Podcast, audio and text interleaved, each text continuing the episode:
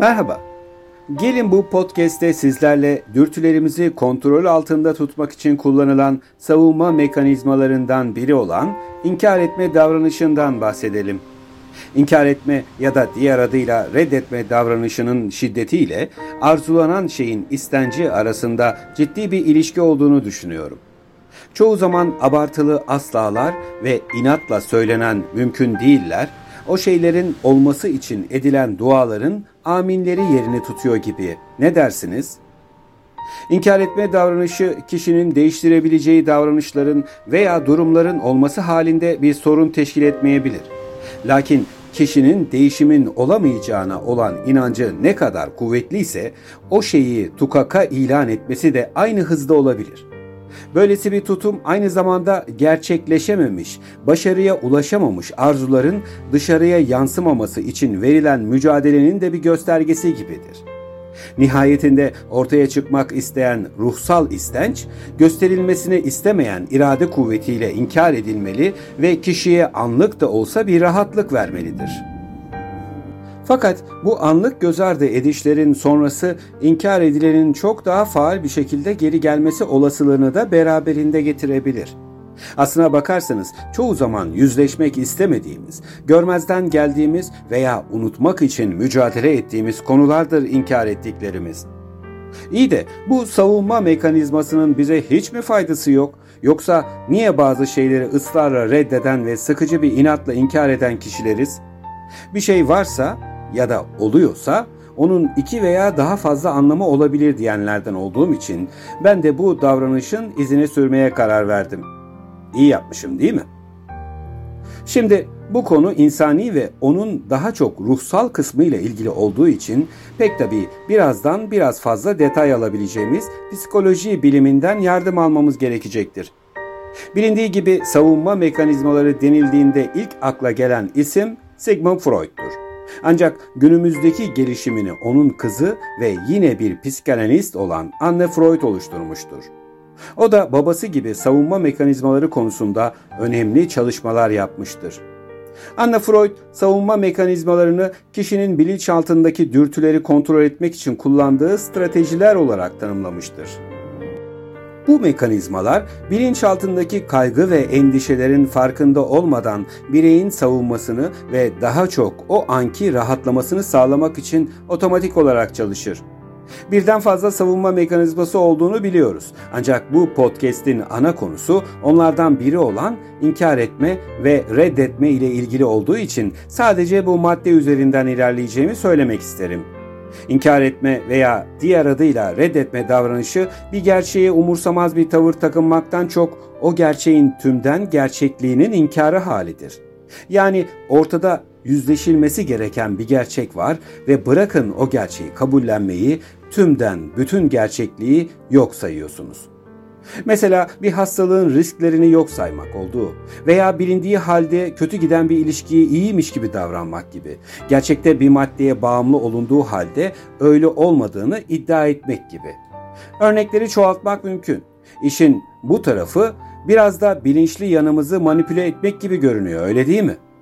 Gerçeğin ne olduğunu biliyor ve onu eğip bükerek kendi kanımıza veya savımıza uygun hale getiriyoruz. Böylece gerçek değişmese bile gerçeklik algımızı değiştirerek o durumları ya yok sayabiliyor ya da tümden inkar edip günü kurtarmayı seçebiliyoruz. Daha önce sorduğum soruyu hatırlıyorsunuz öyle değil mi? Hani şu iyi de hep mi kötü şu inkar etme işi, hiç mi iyi tarafı yok dediğim soruyu. Ben de biraz tefekkür ve biraz araştırıp okumayla şu sonuçları elde ettim. İzniniz olursa şimdi onları paylaşmak istiyorum. İnkar etme veya reddetme davranışı kişinin kendini psikolojik olarak koruyarak kendini kötü hissetmesini önleyebilirmiş. Aynı zamanda zihninde oluşan yoğun kaygı ve stresi azaltarak duygusal olarak rahatlamasına yardımcı olabilirmiş. Yine kısaca hastalık ve semptomlarının inkarından bahsetmiştim. Aynı örneği şu şekilde genişletirsek, bir hastanın konulan teşhisi reddederek daha sağlıklı bir yaşam şekli seçmesinin de mümkün olabileceğini, sağlığına dikkat ederek yaşam kalitesinin yükselebileceğini de düşünebiliriz. Fakat savunma mekanizmalarının bu kadar kolay olumlanabiliyor oluşundan ziyade bireyin gerçekte kaçtığı şey her ne ise onunla yüzleşmesi, gerçekleri engellemek yerine makul bir bakış açısıyla kabullenebilmesi çok daha kıymetli bir davranış şeklidir.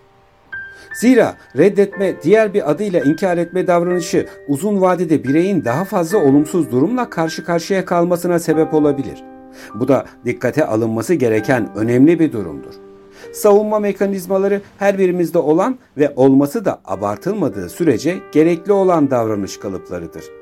Neticede bu kalıpların hepsi olumsuz bir olayla, kişiyle, durumla veya davranışla karşılaştığımızda bize hem bir rahatlama hem de kısa tutulması kaydıyla bizlere daha sağlıklı düşünmemiz ve uygun davranışı bulabilmemiz için zaman kazandırır. İş bu tavırların uzun süreler sürdürülmesiyle başka bir şekil alabilir. İşte endişe verici kısım da burasıdır. Normalde fark edişlerin olduğu yerde değişimin başlaması gerekir ki bu fark etme halinin de inkarı, hayat kalitemizi, özel veya sosyal ilişkilerimizi, onlarla olan iletişim şeklini de ciddi anlamda etkiler. Peki inkar etme davranışı yerine daha sağlıklı bir savunma mekanizması ikame edebilir miyiz? Gelin bir de ona bakalım. Yerine ikame mekanizmalara dair ilk aklıma gelen kelimeler karar, kabul ve farkındalık oldu. Bireyin zorlukla karşılaştığını biliyor olması ve bu zorlantıların her birinin bir çözümü olacağına olan inancı ilk aşama olan karar mekanizmasıyla başlamış olur. Sonuçta yanlış giden bir olaya dur diyebilmek için kararlı olmak gerektiğinin önemli olduğunu düşünüyorum. İkinci yani kabul kısmı bazı şeylerin ters gidebileceğine olan inançtır. Nihayetinde ne kadar çabalarsak çabalayalım, bazı nedenlerin sonucu istediğimiz gibi olamayabilir. İşte bu sebeple içinden geçilen süreci kabullenmek duygusal olgunluğun sınanması anlamına da gelecektir. Bir diğeri farkındalık. Daha önce de dediğim gibi fark edişler hep yaşantımızda hem de bireysel olarak kendimizde değişimin başlayacağı anlamına da gelir. İnkar etme davranışının yerini alabilecek daha başka mekanizmalar da mevcuttur. Mesela kişinin kendini doğru bir şekilde ifade edebilmesi, başkalarından yardım isteyebilmesi, gerçekçi bir bakış açısına sahip olabilmesi, empatik bir yaklaşım sergileyebilmesi ve yaratıcı çözümler bulabilmesi de en baştan reddetmek yerine kullanılabilecek olumlu davranış kalıplarıdır. İnkar etme gibi sağlıksız savunma davranışları yerine bazı alternatif sağlıklı savunma mekanizmalarını sıralamaya çalıştım. Nihayetinde kişinin normal gerçekliği reddetmesi ileride daha ciddi sorunların oluşmasına neden olabilir. Bunun yerine sağlıklı davranış kalıpları geliştirmek bizlere zorlu durumlar karşısında başa çıkabilme gücü verebilir. Gerçekliği reddetmek sadece sorunları erteleyen bir yol değil, aynı zamanda çözümsüzlüğe doğru atılan ilk adımdır. Diyerek bugünkü konunun sonuna gelmek istiyorum. Umarım bu podcast'te sizin için yararlı bir konu belirlemişimdir. Başka bir akıl fikir gezegeni bölümünde buluşmak dileğiyle. Hoşçakalın.